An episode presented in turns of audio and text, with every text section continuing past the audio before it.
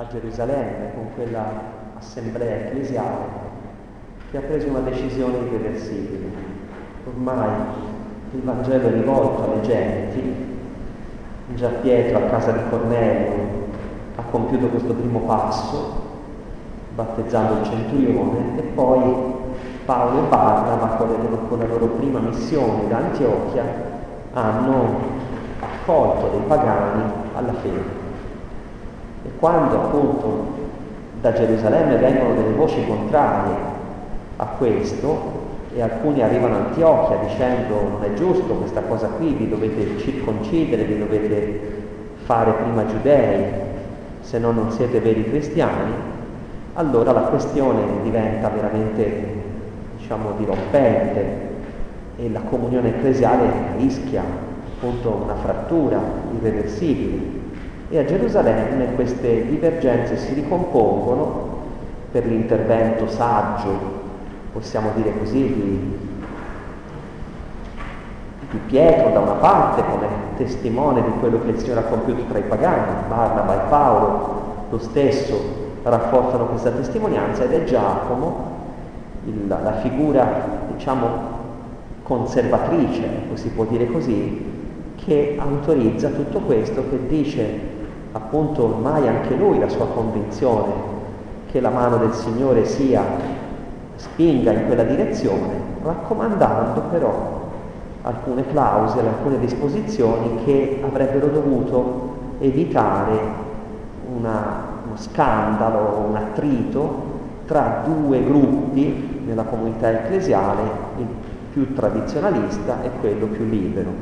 Ecco, alcune norme che in qualche modo, limitando la libertà reciproca eh, dei due gruppi, il primo accetta che l'altro non sia circonciso, quindi sia libero da certe usanze giudaiche, però l'altro accetta di assumere volontariamente alcune norme per rispetto degli altri e per una convivenza migliore, insomma, in pace. Sono, noi queste cose le chiamiamo dei compromessi, no? Ecco. D'altra parte eh, la storia anche la storia della, della Chiesa, della comunità cristiana, esige che senza toccare il cuore della fede si facciano delle scelte di tipo pastorale che sono, diciamo, per favorire, per rimuovere quantomeno degli ostacoli a una comunione più piena. E terminata nella pace questa assemblea, con una notazione che è ancora, potremmo dire così, di una comunità cristiana che cresce, eh, che si sviluppa, che, che gode di una pace stabile sulla terra, ecco, in questa, potremmo dire, in questo clima di comunione ritrovata, inizia il secondo viaggio di Paolo e Barnaba. Scopriamo però che voglio, vorrebbero iniziare insieme, eh, è Paolo che dice a Barnaba ritorniamo a far visita ai nostri fratelli, dovrebbe essere quindi soltanto un viaggio di tipo pastorale, non missionario, perché l'intento all'inizio è quello solo di far visita alle città nelle quali abbiamo già annunciato la parola del Signore per vedere come stanno i nostri fratelli. Quindi un viaggio che doveva ricalcare lo stesso percorso del primo quindi ritrovare no, quelle comunità già. Invece poi assistiamo lungo appunto il testo a due fatti, due fatti che diciamo sovvertono questa intenzione originale. Il primo è la divisione tra Barnaba e Paolo.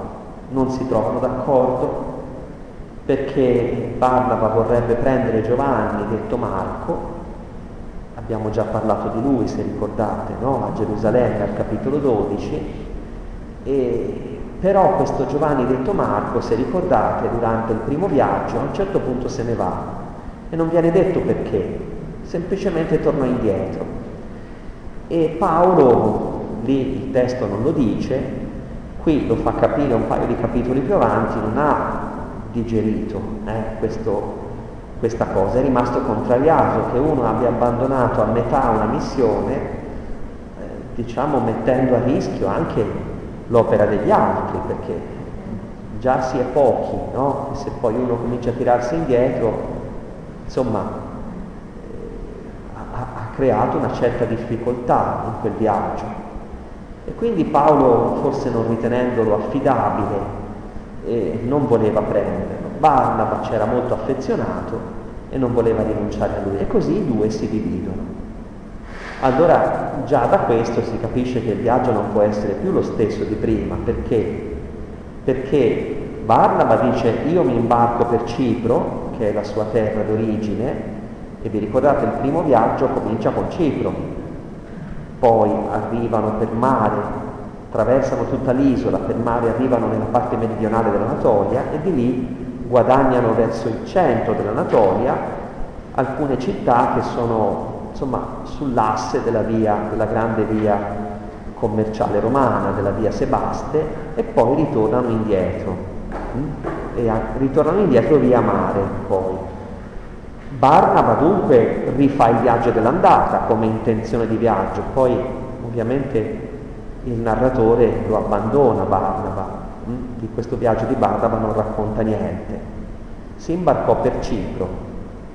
Invece di Paolo dice che allora ovviamente non si imbarca per Cipro dietro a loro, fa il viaggio invece via terra, salendo da Antiochia, avete presente dove è proprio l'angolo nord-orientale del Mediterraneo, quel golfo, eh, il golfo di Alessandretta si chiama oggi, Skenderun, di lì sale verso la Cilicia, dove c'è Tarso, e poi prende verso il centro dell'Anatolia, quindi raggiunge quelle comunità via terra. Barnaba va verso la sua patria, Cipro, e Paolo passa dalla sua Tarso, con l'intenzione probabilmente di dirigersi verso le stesse zone, ma con due percorsi completamente diversi. Questo è il primo motivo per cui il viaggio di Paolo non può essere identico al primo. Il secondo motivo è qualcosa di, che, su cui dobbiamo forse un po' soffermarci, anche interrogarci, misterioso, perché lo spirito impedisce loro alcune direzioni. Cioè si ritrovano in qualche modo con, non si sa bene in che modo lo spirito fa saltare i loro piani, non lo dice qui, ma a un certo punto poi invece c'è come una visione, eh, dopo tentativi forse andati male in due direzioni, finalmente a Paolo appare in sogno un macedone, quindi un greco, no? che gli dice vieni verso di noi. E di lì Paolo sente questo incoraggiamento, probabilmente prima non aveva questa intenzione, a passare nel continente europeo, attraversando non diciamo dallo stretto dei Dardanelli o dal Bosforo, no? perché da, da, via mare tagliano e arrivano fino a Filippi, che è la prima città che si trova dopo il passaggio del Bosforo ed è una città molto importante, una colonia romana che praticamente funziona come una città direttamente sottomessa a Roma, che ha il governo diretto dell'autorità romana e che ha in tutto e per tutto le usanze romane. Quindi una città cosiddetta libera, hm, in cui non si accettano tante religioni, tante storie, queste se voglio, volete farvi un luogo di culto, una sinagoga, va bene, volete riunirvi ma fuori del, del, del perimetro urbano, fuori del pomerio della città. Tutto quello che è, fosse anche giudaico o di altri culti, eccetera, eccetera, locali, la città deve essere assolutamente una città libera.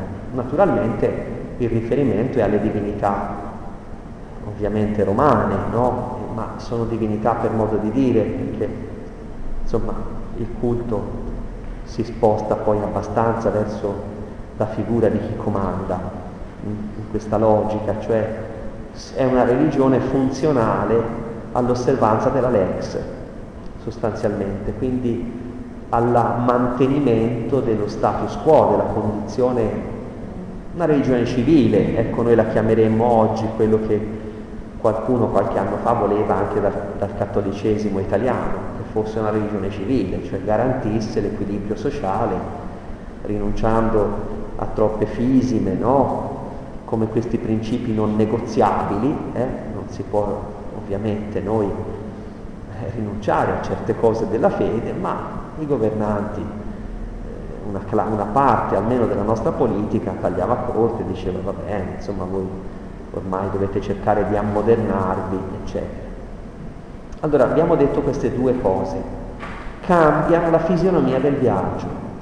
Allora il viaggio di Paolo all'inizio è un viaggio pastorale, visita le comunità del viaggio precedente, ma poi si sviluppa come un viaggio missionario verso un orizzonte completamente nuovo che è l'Europa. Ora questo termine Europa eh, forse è più un termine nostro, no? perché negli atti degli Apostoli non c'è, probabilmente Luca non ha in mente, diciamo, per esempio noi si è parlato tanto di Lidia, questa prima convertita del continente di là, una donna, anzi un gruppetto di donne che si riunivano insieme eh, eh, all'aperto in un modo molto come uno dice diciamo rosario su quella panchina del parco, c'è una chiesa, no? Ecco, si riunivano così per una preghiera molto semplice, autogestita.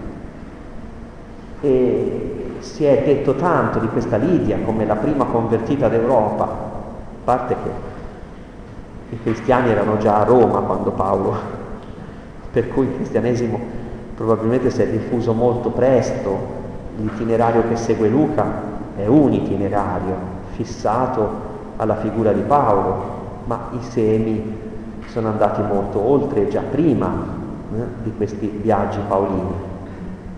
Paolo quando arriva a Roma lo trova già il Vangelo e da mo', quindi insomma viene accolto dai fratelli, eccetera. E, ma probabilmente Luca non ha in mente questo senso dell'Europa. Forse però ha in mente un'altra cosa. Filippi, se voi notate, diciamo, a parte eh, questo passaggio molto veloce, eh, Derbe, Listra e poi la Frigia e la Galazia, eh, nella, al, al versetto 11 il viaggio viene descritto molto velocemente, Troade, eh, quindi sarebbe la zona di, diciamo, di Troia, eh, della Troia eh, di Omero, no? e poi vela verso Neapoli, Filippi, colonia romana. Tutto il resto, vedete quasi tutto il capitolo 16, è ambientato a Filippi.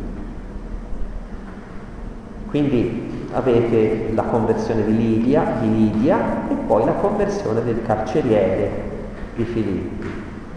Forse la cosa che interessa a Luca è che questa città è una colonia, viene chiamata proprio così, cioè una città, esisteva già a Filippi ovviamente, esisteva un centro abitato, ma i romani lo rifondano, un po' come è successo, come è stato forse per Lucca, per molte delle nostre città che erano dei, dei, dei, degli oppida, degli accampamenti, eccetera, poi vengono costituiti in una certa forma anche, no? urbanistica, eccetera, eccetera, e viene costituita come città romana.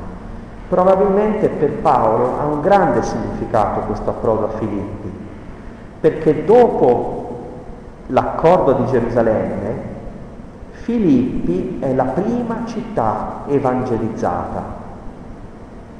Le altre città sono sempre quelle del viaggio precedente. Filippi è la prima. Dopo questa apertura ufficiale verso il paganesimo, mai sancita da una disposizione ecclesiale condivisa, dire Filippi è come dire già Roma. Di fatto Paolo non evangelizza Roma, hm? ma dire che lui porta il Vangelo a Filippi è già come dire l'ingresso del Vangelo attraverso Paolo nella società romana. Va bene? Fino allora c'erano state delle singole figure come il centurione, Cornelio, eh? una famiglia convertita. Qui invece è qualcosa che si radica già nel vissuto di una città, anche se poi il viaggio avrà un esito questi vengono mandati via sostanzialmente, però hanno lasciato, e lo vediamo ora leggendo meglio. Allora, diciamo, io ho pensato che potesse la divisione più agevole per la nostra lettura essere in due sezioni. La prima sezione sono i primi tre brani, A, B, A1, vedete nella pagina, nella prima pagina, nel primo foglio. La prima sezione è la decisione di partire, primo ostacolo alla partenza, la divisione tra Paolo e Barnaba. Il terzo brano è una decisione nuova a partire da parte di Paolo e con un ostacolo, questa volta, che sembra venire da Dio stesso, che contrasta il progetto, forse l'idea che Paolo poteva avere. Insomma, in qualche modo Paolo deve rinunciare perché intuisce che la volontà di Dio è un'altra. In mezzo la visita pastorale alle chiese già fondate dove c'è una novità di un certo rilievo, cioè la conversione di Timoteo. Originario di Listra, questo giovane figlio di madre ebrea e padre pagano, Paolo lo invita a circoncidersi appunto per non dare scandalo, sapendo che è di madre ebrea ma di padre pagano, che non pregiudicasse il fatto che non era circonciso la strategia di Paolo. Quindi vedete che Paolo, per esempio, Tito non vuole che sia circonciso, no? per, per tenere fermo. Però nel caso di Timoteo è come dicesse, ma insomma se tua madre ebrea, insomma, avrebbe potuto circoncidere già lei, no? Ma il papà forse non voleva perché... Oh, e quindi, visto come uno dei, solo uno dei genitori è cristiano o credente, alla fine il figliolo non lo battezzano, no? Però Paolo dice, in fondo, nella tua vita il giudaismo è talmente radicato, diciamo, con la figura materna, che forse se ti circoncidi diventa in qualche modo un, un elemento di facilitazione nel fatto che i giudei, insomma, ci rifiutano sempre, ci respingono, sono diffidenti e quindi potrebbe... E quindi diciamo che Paolo vedete anche su certi principi che sembrano degli assoluti, poi deroga anche, eh, non sono principi dogmi, capite? E quindi l'opportunità poi gli fa decidere anche diversamente. Va bene, riprendiamo allora i primi tre, tre brani.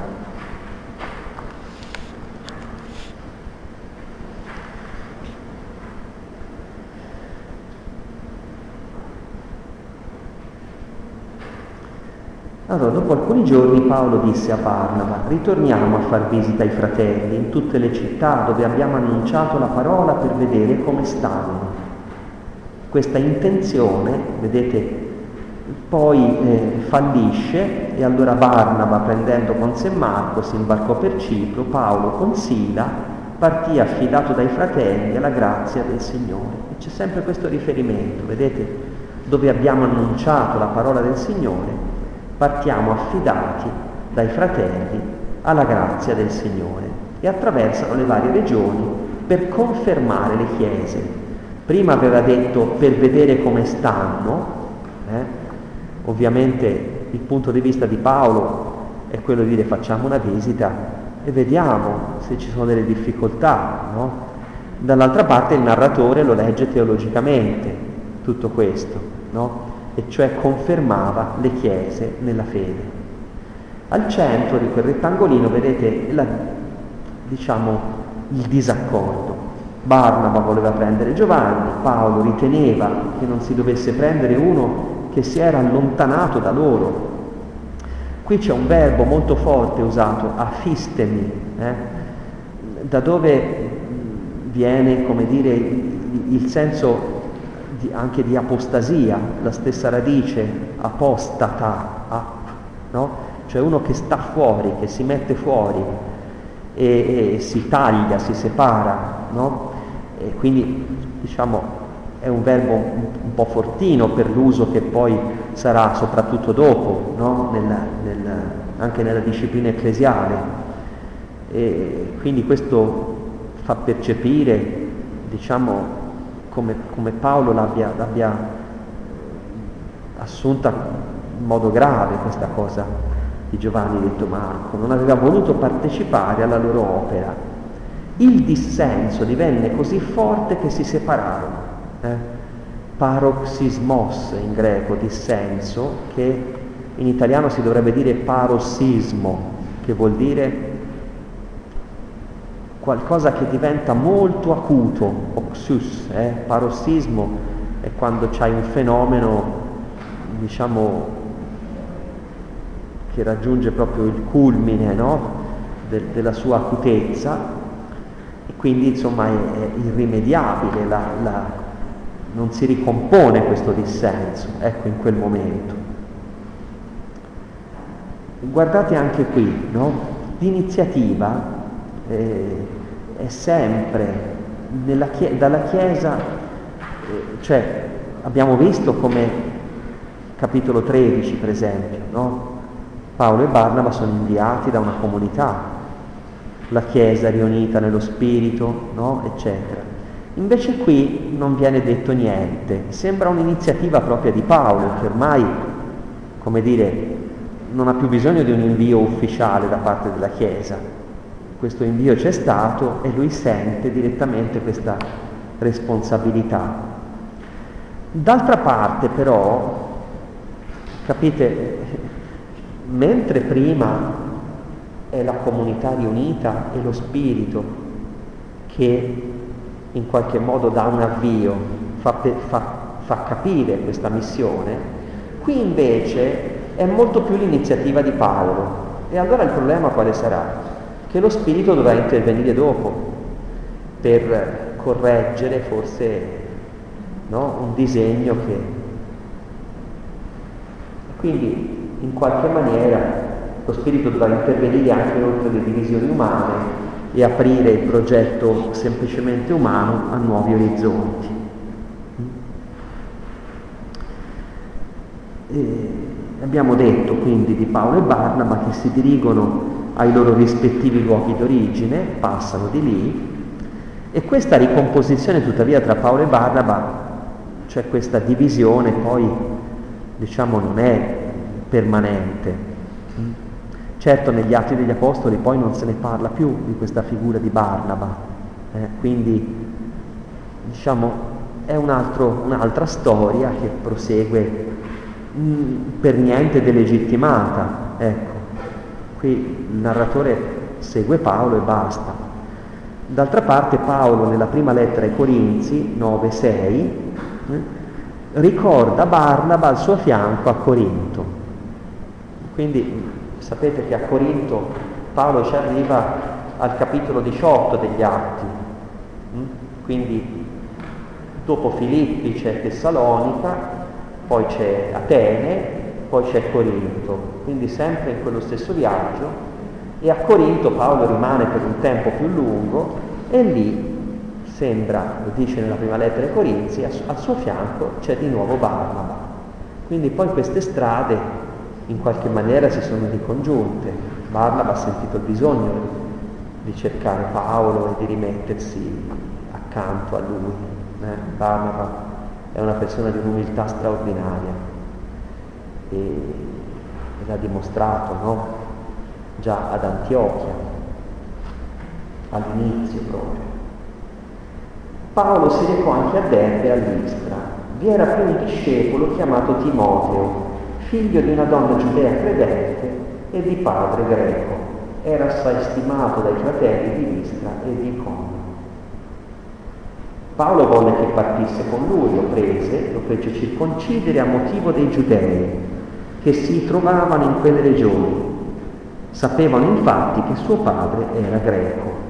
Vedete quel sottolineato, eh, l'ho, l'ho messo come richiamo, come dire, diciamo a disposizioni, disposizioni, decisioni prese. Quindi lo fece circoncidere a motivo dei giudei, e poi percorrevano le città trasmettendo le decisioni prese dagli apostoli e dagli anziani. No? E insieme, diciamo, eh, dove abbiamo annunciato la parola del Signore, vedete nel dramma precedente, quindi si tratta di qualcosa che non è, eh, come dire, semplicemente di Paolo o di Barnaba, ma è o la parola del Signore o la legge di Mosè, le usanze, oppure quello che la Chiesa ha condiviso insieme al di là della parola del Signore e della legge di Mosè, perché la grazia di Dio ha fatto intuire tutto questo. E la notazione che le chiese si fortificavano e crescevano di numero ogni giorno. Vedete che questo versetto 5, che è un sommario, ma ci siamo abituati. Eh? È come se chiudesse un capitolo. Fin qui c'è stato, come si può dire, eh, fin qui c'è stato, diciamo, il viaggio che Paolo aveva deciso di fare, anche con una variazione iniziale, di visita alle varie comunità che avevano già fondato. Dopo arriva invece la grande incertezza di una fase nuova della missione che sarà guidata in modo un po' strano dallo Spirito. Il sommario fa un po' da spartiacque diciamo, tra questi due momenti. Eh, che cosa dire qui di Timoteo? Eh, noi di lui sappiamo che ovviamente è, è vicino a Paolo, Paolo da Corinto lo rimanda a Tessalonica, scrivendo la lettera ai Tessalonicesi, la prima, la scrive da Corinto, quindi durante il secondo viaggio, perché Tessalonica l'aveva visitata un po' di mesi prima, prima di arrivare a Corinto, e manda Timoteo eh, con questa lettera eh, di, diciamo, impedito lui stesso andare di persona. Quindi Timoteo gli è accanto da quel momento in poi e il rapporto tra Paolo e Timoteo è così forte che queste lettere pastorali indirizzate proprio a Timoteo, che non sono più di Paolo storico, eh, ma sono probabilmente di una figura che è successiva alla generazione degli Apostoli, eh, in qualche modo usa questo personaggio di Timoteo come il successore dell'Apostolo, il Vescovo, a cui sono imposte le mani e che deve aver cura di una comunità man mano che la generazione degli apostoli scompare. E quindi Timoteo diventa il modello, come dire, di chi viene dopo, del ministero successivo a quello degli apostoli, come quello del vescovo, a cui sono imposte le mani e che deve custodire nella fede autentica la comunità che gli è affidata. Non so se è chiara questa notazione eh, per dire l'importanza di questa figura. Ma già il fatto che lui abbia una madre ebrea, sapete che quello che conta è la madre, no? per diciamo la, il sangue no? giudaico, e, però questa, questo sangue misto, diciamo, di Timoteo, eh, in qualche modo ne fa un emblema. Eh?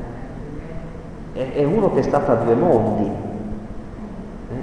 quindi diventa un po', come dire, il simbolo, la persona di Timoteo, della fatica che questa missione dovrà fare di tenere insieme queste due realtà. Perciò Paolo lo fa anche circoncidere, hm? come un segno anche di giudaicità che tuttavia lui ha superato nella sua visione ormai della fede in Gesù. Attraversarlo quindi la Frigia, la Galazia, eh, sono regioni diciamo che sono nel centro, la Galazia è dove c'è Ankara, più o meno la capitale della Turchia, non so se avete presente. Eh. E poi eh, loro eh, avrebbero voluto probabilmente puntare tutto verso ovest, verso la cosiddetta provincia d'Asia, si chiama, che è la zona costiera dell'Egeo, dove si trova Efeso, Mileto, dove si trovano le cosiddette chiese dell'Apocalisse. Ma lo spirito, Smirne, no? ma lo spirito impedisce questo, questa destinazione. Mm? È strano qui, lo spirito impedì, aveva impedito loro di proclamare la parola nella provincia d'Asia. Chissà come mai. Poi troviamo Paolo comunque che a Efeso ci si recherà dall'altra parte, no? via mare, dalla Grecia, toccherà Efeso e, e poi nel terzo viaggio. E, certamente è, è misterioso tutto questo, chissà, forse perché è terreno di evangelizzazione di qualcun altro già. Sapete che lì c'è la tradizione giovannea molto forte. Eh? Poi gli scritti verranno fuori dopo, il Vangelo di Giovanni, l'Apocalisse, le lettere, ecco in questo, in questo ambiente, diciamo, molto ricco culturalmente, forse quello più culturalmente più alto, eh? tolto forse Atene. Allora cosa fare? invece di andare verso ovest puntiamo un pochino verso nord, cioè arrivare fino alla costa del Mar Nero, il Ponto, la Misia, ecco queste regioni, ma anche lì, vedete, la Bitinia, sono i nomi romani delle province, eh? questi qui, in questo caso sono i nomi politici, ma anche fisici, della geografia fisica. Ma lo spirito di Gesù non lo permise loro. Così, lasciata da parte la Misia, scendono a Troade, non so se avete presente allora l'itinerario. Dice, puntiamo direttamente verso occidente, no. Allora andiamo un po' più verso nord, alla fine passo verso nord-ovest. Cioè una via intermedia che li porta non all'altezza di Efeso, ma un po' più in su, all'altezza di Troade, e nemmeno nella zona di Nicomedia, di Nicea, di Costantinopoli, quella la lasciano sulla destra e lì si imbarcano per arrivare a Filippi. Va bene? Quindi è come se lo Spirito avesse predisposto questo corridoio per aprire, per indicare di andare verso l'Europa. Quindi è chiaro che qui, cioè se fossero andati verso il Mar Nero sarebbero rimasti in Anatolia, se fossero andati verso l'Egeo sarebbero rimasti comunque in Anatolia, invece andando verso dove si uniscono i due continenti, lì è chiara l'indicazione di varcare quella, quel confine, che è un confine anche culturale notevole da, da oltrepassare. Durante la notte, e qui avviene la decisione, un macedone lo supplicava, vieni in Macedonia e aiutaci. Guardate il versetto 10, Dopo che ebbe questa visione, subito cercammo di partire per la Macedonia, ritenendo che Dio ci avesse chiamati ad annunciare loro il Vangelo. E l'iniziativa divina, vedete, è scritta con quei caratteri grossi, prima come ostacolo, poi come indicazione positiva. Ma c'è una notazione al versetto 10 che è interessante, il passaggio alla prima persona, noi, saltiamo decidemmo, cercammo. Qui comincia quello che gli studiosi hanno chiamato una sorta di diario di viaggio, dove il narratore, Luca, eh, sembra anche lui parte di questa missione. E questa è la prima volta dove compare questo noi. Eh. E andiamo allora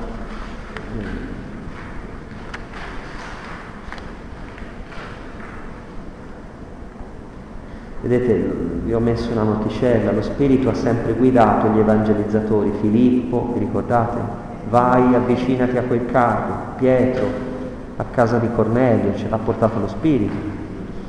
Barnaba e Paolo quando partono per la prima volta.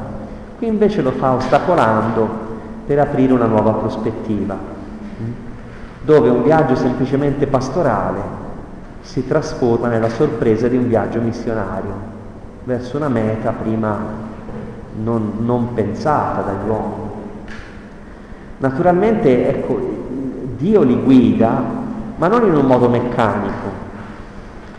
eh, o automatico. Per esempio la visione, anche quella del Macedone, eh, insomma, intanto è un uomo che si presenta, perché se voi fate il confronto con, altri, con altre visioni, in genere è un angelo che appare, un messaggero divino.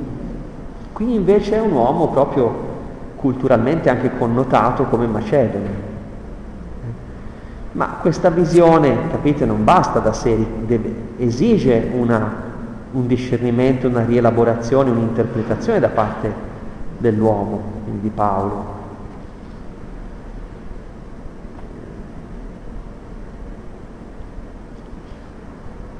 Va bene, allora avete invece in quest'altro brano un'articolazione sempre simile a quelle che abbiamo avuto, eh, dove c'è l'arrivo a Filippi e la partenza da Filippi.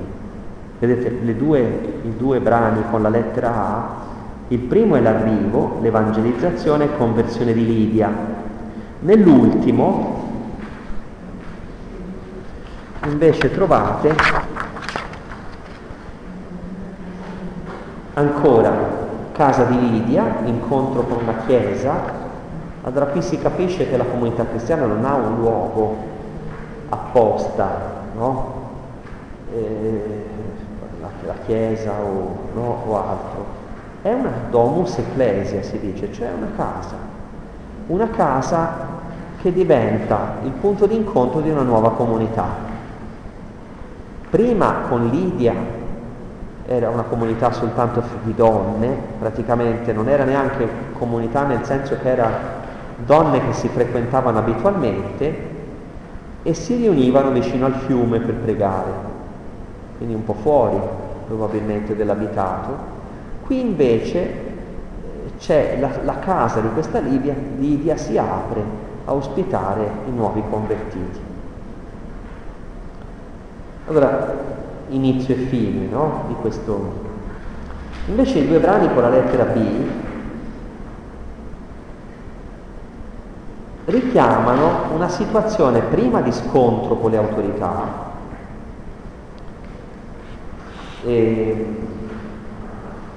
il primo brano B è quello della, dell'esorcismo di Paolo a una donna schiava che aveva uno spirito di divinazione e con questo spirito di divinazione procurava molto guadagno ai loro padroni, questi che magari erano della società buona romana no? di Filippi, i quali romani, per carità, guai le superstizioni, guai questi culti, eccetera, poi però se i culti rendevano, no? questa donna se ne servivano quando Paolo, infastidito da questa, che gli dice, oh, questi sono servi del Dio Altissimo, magari poverina ci aveva indovinato, ma non era quello il modo, capito? E Paolo manda via questo spirito e allora non parla più. E questi allora, questi qui, questi qui, questi qui diffondono dottrine che sono contrarie al benessere civile, capite? L'ironia che c'è dietro queste cose, no? E li mettono in carcere. Poi la scena centrale è ambientata in carcere, con la conversione del carceriere e della sua famiglia, e poi la scena successiva ancora B1 è la ricomposizione del disaccordo con le autorità. Vedete la simmetria? Cioè questi che sono stati percossi, trattati malamente, lo vedremo, eccetera, poi arrivano le autorità, li vorrebbero liberare in 448, no? Dice via, andate via. Come andate via? Dice Paolo, andate via. Cioè, vengano a chiederci scusa loro. Noi siamo cittadini romani, abbiamo, ci hanno strappato i vestiti, ci hanno bastonato, poi ci hanno messo in galera, non sappiamo neanche perché, e ora ci dite andate via. Come andate via? E di fatti questi si scusano quando imparano che sono cittadini romani, questi anche rischiavano un abuso di potere, no? una denuncia. E allora dicono no, per carità, niente, no, no, scusate, scusate, scusate, però se andate via è meglio, no? E loro poi se ne vanno. No? Il brano centrale invece è, diciamo, la scena più toccante, che è quella di questo centurione che arriva alla fede. E dobbiamo cercare di capire un pochino come, come avviene questo passaggio del centurione. Va bene, volete chiedere qualcosa a voi? No. Ok?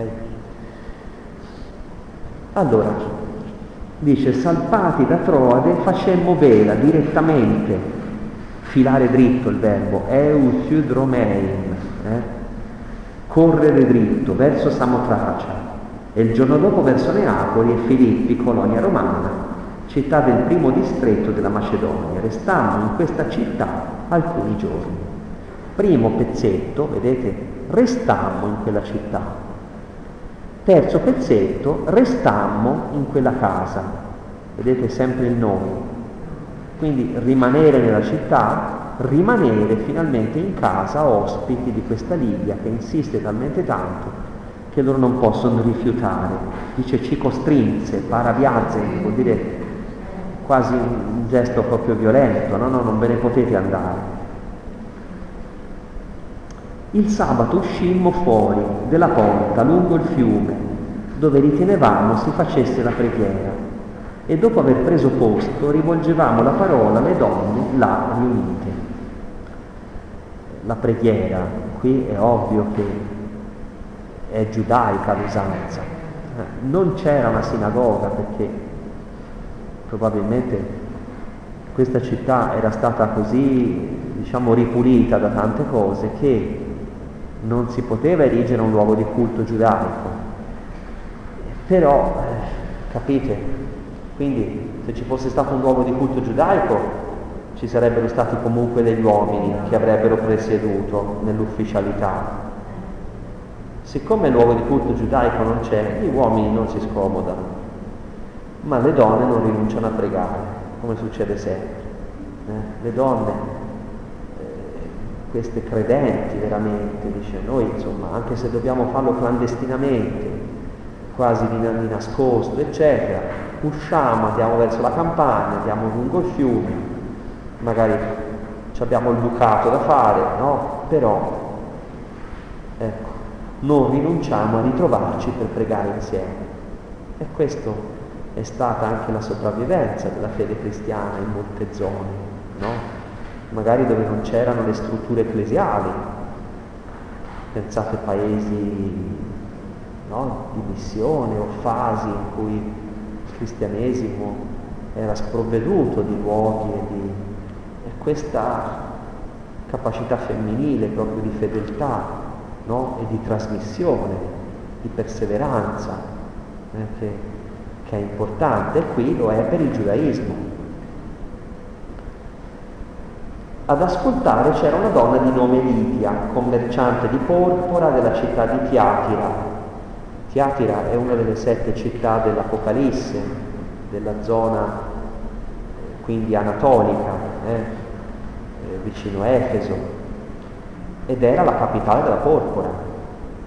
Questa, questo diciamo, materiale che veniva trattato in modo sofisticato per colorare i tessuti, quindi era un artigianato molto ricco. Quindi essere non produttrice di porpora ma commerciante significa che questa donna aveva da investire dei soldi e doveva essere una che poi anche si muoveva in qualche maniera, aveva contatti. Quindi insomma non è l'ultima, eh, invece quella che viene dopo è una schiava che aveva questo spirito pitone. Eh? come viene chiamato, no? Lidia siamo su un altro pianeta. Allora capite, da una parte c'è questa donna di, un, di una certa elevatezza culturale, di una certa intraprendenza, non si dice del marito, non si sa se fosse sposata o no, forse viveva sola, ma d'altra parte l'ambiente romano consentiva forse anche alla donna di avere questa capacità, questa possibilità. E dall'altra parte invece è anche molto sensibile religiosamente, dall'altra invece questa donna un po' sempliciotta, no? che che è posseduta da, questa, da questo spirito strano, no? che, che è nella condizione di schiava, quindi non ha la sua libertà. Il Signore dice, questa donna era una credente in Dio,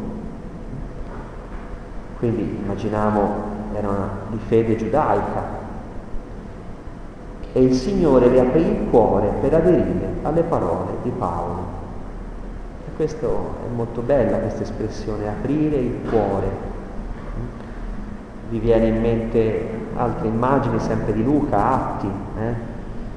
per esempio al capitolo 14, quando Paolo e Barnaba finiscono il primo viaggio, raccontano ad Antiochia come il Signore ha aperto ai pagani la porta della fede ci ha aperto questa porta. È un'apertura dei cuori, l'apertura alla fede. Questa apertura la trovate descritta per esempio nell'episodio di Emmaus, eh, il cuore di questi due discepoli che si apre, no? si riscalda di nuovo. Quindi è una, come dire, un'immagine cara a Luca, ecco, questa azione di Dio nel cuore delle persone perché è solo suo, è solo di Dio l'opera della fede, non è dell'evangelizzatore, nel senso che ne è uno strumento, ma è Dio che apre.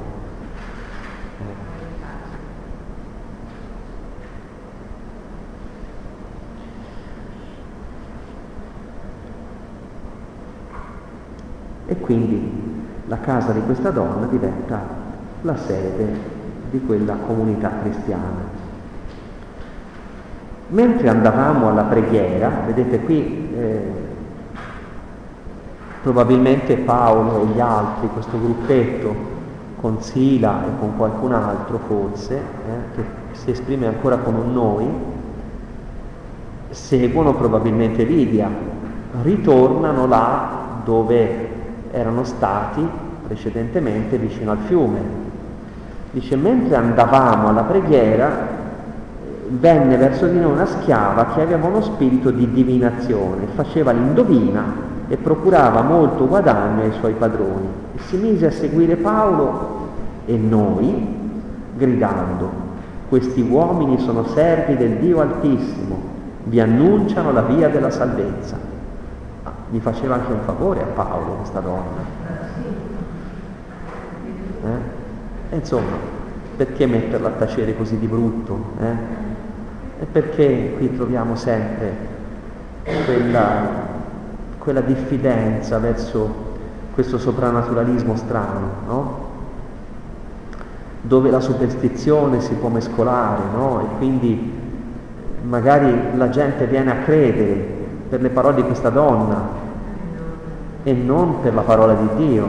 No? Quindi c'è sempre questa presa di distanza rispetto a questi fenomeni un po' soprannaturali, strani la fede ha altre dinamiche, non, non chiede l'eccezionalità, eh, diciamo, del, no, di questa esteriorità sopranat- soprannaturalistica, non so come dire, no?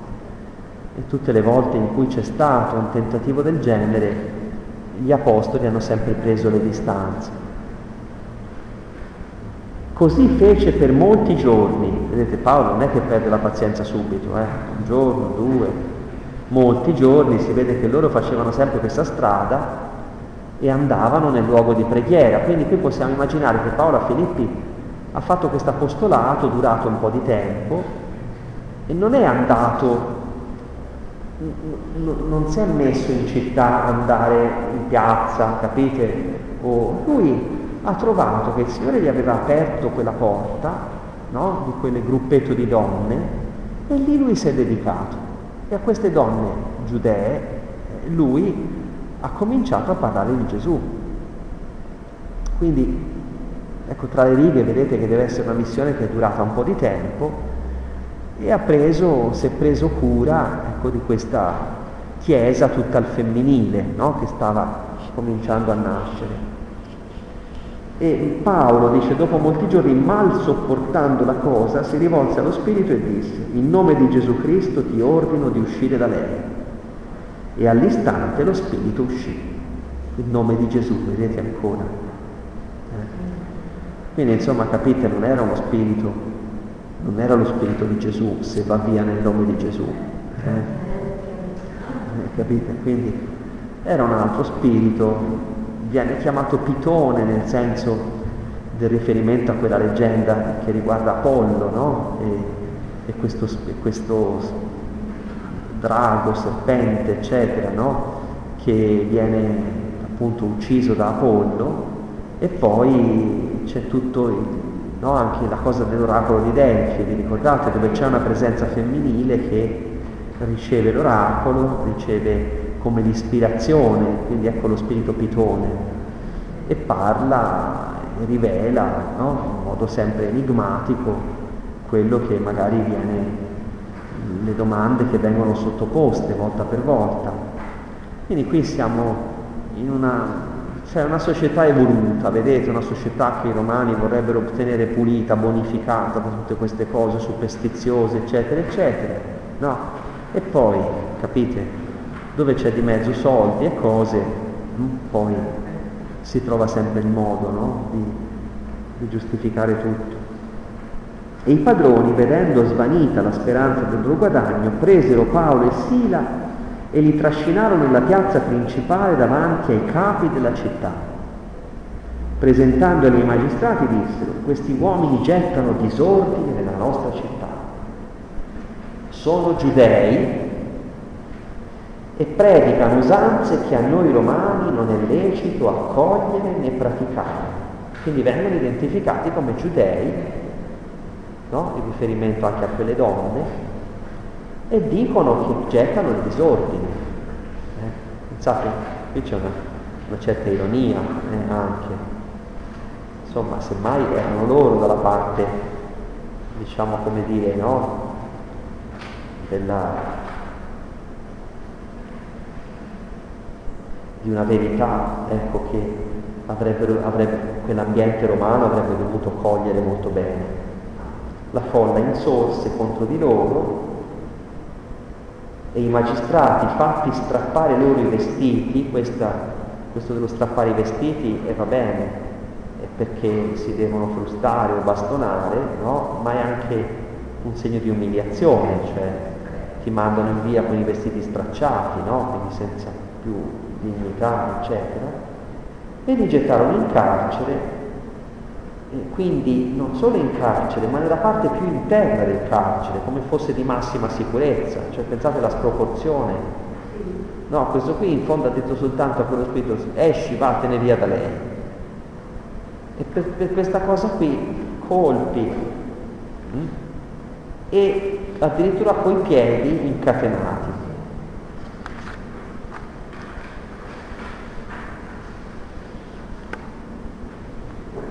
Allora vedete la, diciamo, il Dio, intanto questa donna fa riferimento al Dio Altissimo, eh, che è probabilmente Zeus, Ipsistos, come viene anche chiamato, Zeus l'Altissimo, non era un'espressione di fede, era un po' come quelli dell'Icaonia, eh, che identificavano Paolo e Barnava con delle divinità.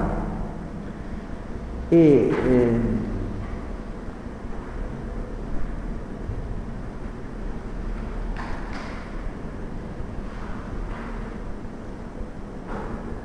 Qui si coglie per esempio, come dire, da una parte è il fatto che questa religione strana di Paolo e Barnaba non sarebbe una religione licita, no? Questo loro sarebbe una religione che sovverte, che è contro la legge, contro le usanze, contro la pace sociale. E invece l'atto divinatorio di una donna invece sarebbe del tutto lecito, capite? L'ironia. Eh? Paradosso di questa cosa.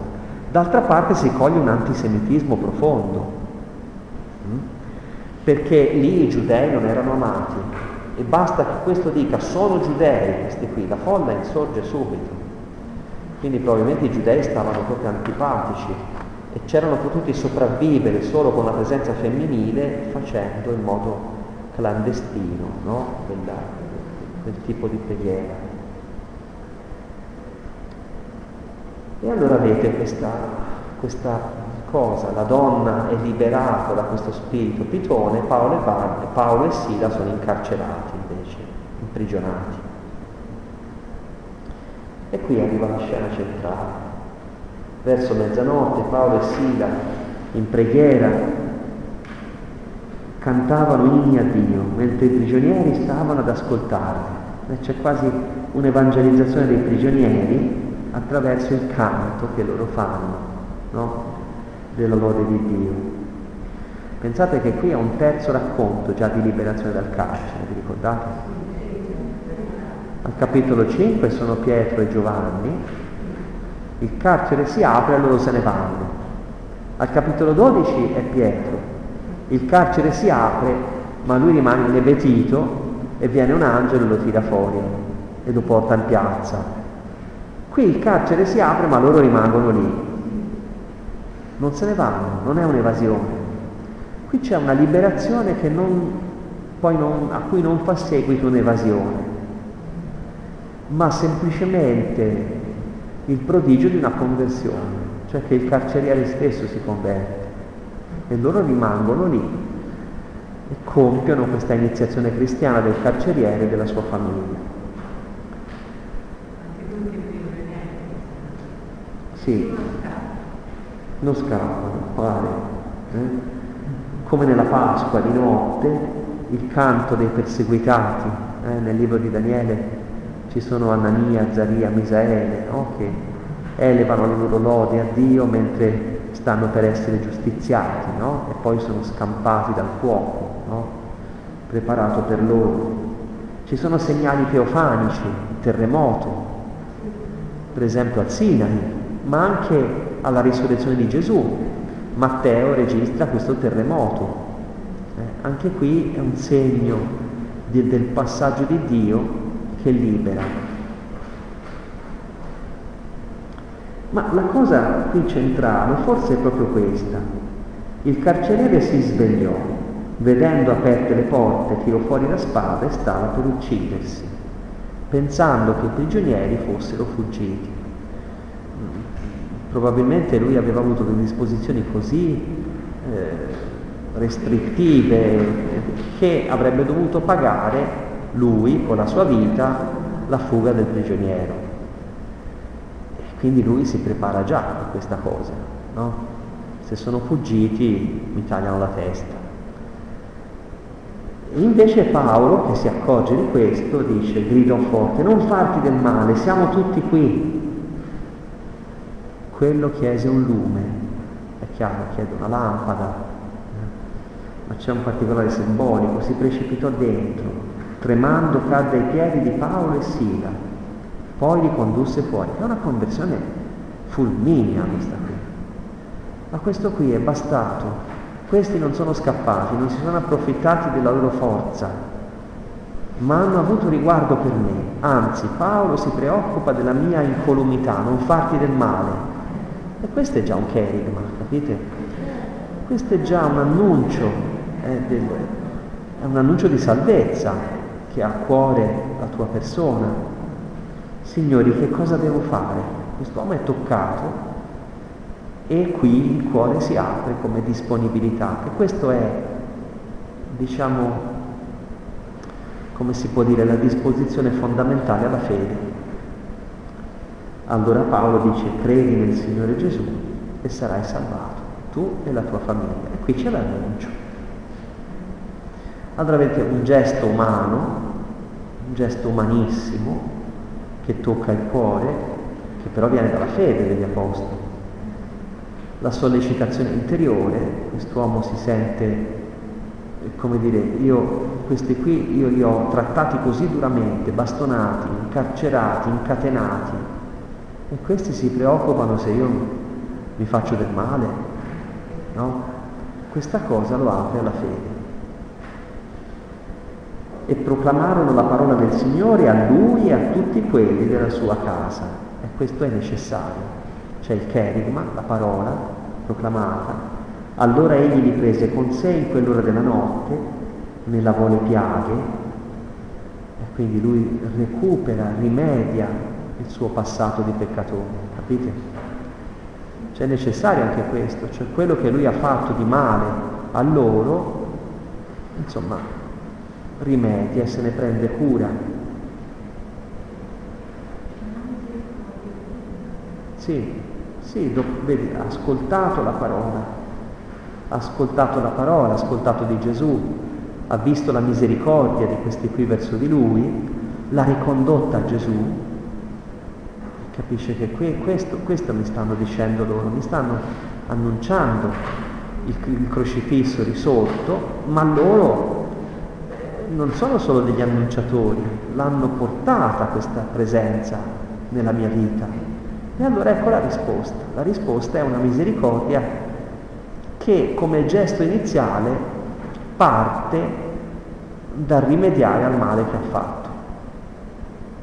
si prende cura delle piaghe, le lava, no? e le medica, eccetera. E subito fu battezzato lui e i suoi.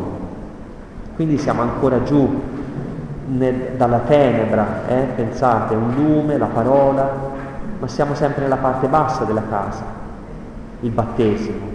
Di lì si emerge al piano di sopra, apparecchio la tavola e l'Eucaristia. E quindi c'è, come dire, un cammino di iniziazione cristiana che avviene in un lampo, un po' come per l'eunuco, no? Eh, trova il fiume e viene battezzato subito, no? Qui addirittura c'è anche la mensa. È chiaro che Luca qui sta facendo una catechesi, ti sta dicendo cos'è l'iniziazione cristiana, capisci?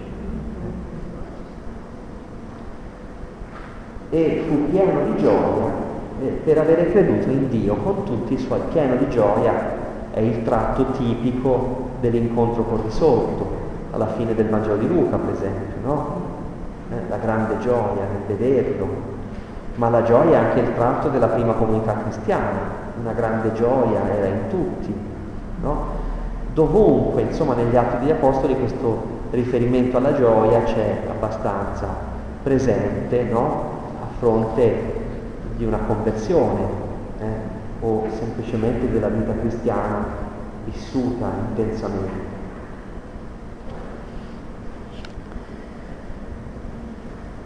Fattosi giorno, i magistrati inviarono le guardie a dire rimetti in libertà quegli uomini. Qui cosa è successo?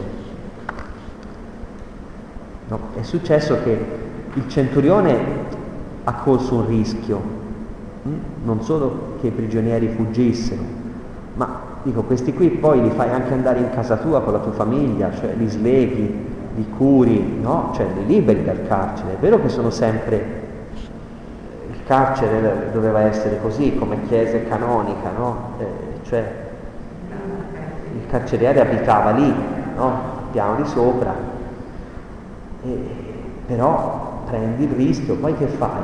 Dopo questi qui te il giorno dopo sei obbligato a esporti, perché devi dire alle autorità, io questi qui dentro non ce li rimetto. E invece qui arriva una decisione presa da più in alto, ovviamente, il carceriere sono un esecutore di ordini, e gli arriva questa disposizione riferita, rimetti in libertà quegli uomini. E lui deve riferire questo messaggio. I magistrati, dice a Paolo, hanno dato ordine di lasciarvi andare Uscite dunque e andate in pace. Questo qui è diventato proprio cristiano, andate in pace, eh? Eh, cioè ha, ha, recepito proprio no? l'uso del congedo cristiano, eh? quasi liturgico. Ma a quel punto lì è Paolo che prende il sopravvento sul centurione.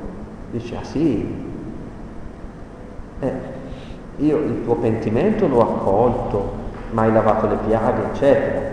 Ma ora questi qui non possono mandare via così come un cane. Eh, qui, insomma, devono rimediare. Ci hanno percosso in pubblico, senza processo, pur essendo noi cittadini romani, e ci hanno gettati in carcere e ora ci fanno uscire di nascosto? No, davvero. Berlino no, davvero, eh, perché insomma è come fosse di Lucca, no? Vengano loro di persona eh, a condurci fuori. Pare? qui il rapporto, il rapporto con le autorità, vedete, cioè la sottomissione cristiana alle autorità è reale. Paolo dice state sottomessi, le regole, no? L'autorità porta la spada. Quindi insomma noi dobbiamo rispetto a chi governa, non entriamo in polemica, però dove è violata la giustizia, no? eh, il cristiano non è succube no? di, di, no? di, qualunque ingiustizia, insomma. Le guardie riferivano ai magistrati queste parole. All'udire che erano cittadini romani si spaventarono, vennero, andarono di persona, pensate, vai di persona a liberare dei prigionieri, no? E si scusarono e li fecero uscire e li pregarono di andarsene dalla città. Quindi, ecco, qui si ricompone questa, questa opposizione violenta, no? Quindi avviene questo congedo, ma loro comunque se ne devono andare.